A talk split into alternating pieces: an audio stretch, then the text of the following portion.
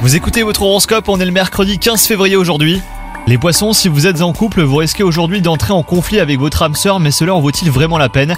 Alors heureusement, tout devrait s'apaiser rapidement hein, si vous parvenez à avoir une conversation constructive. Quant à vous les célibataires, euh, cette journée s'annonce pleine de rebondissements, donc accrochez-vous. Et au travail, l'ambiance n'est pas au top les poissons.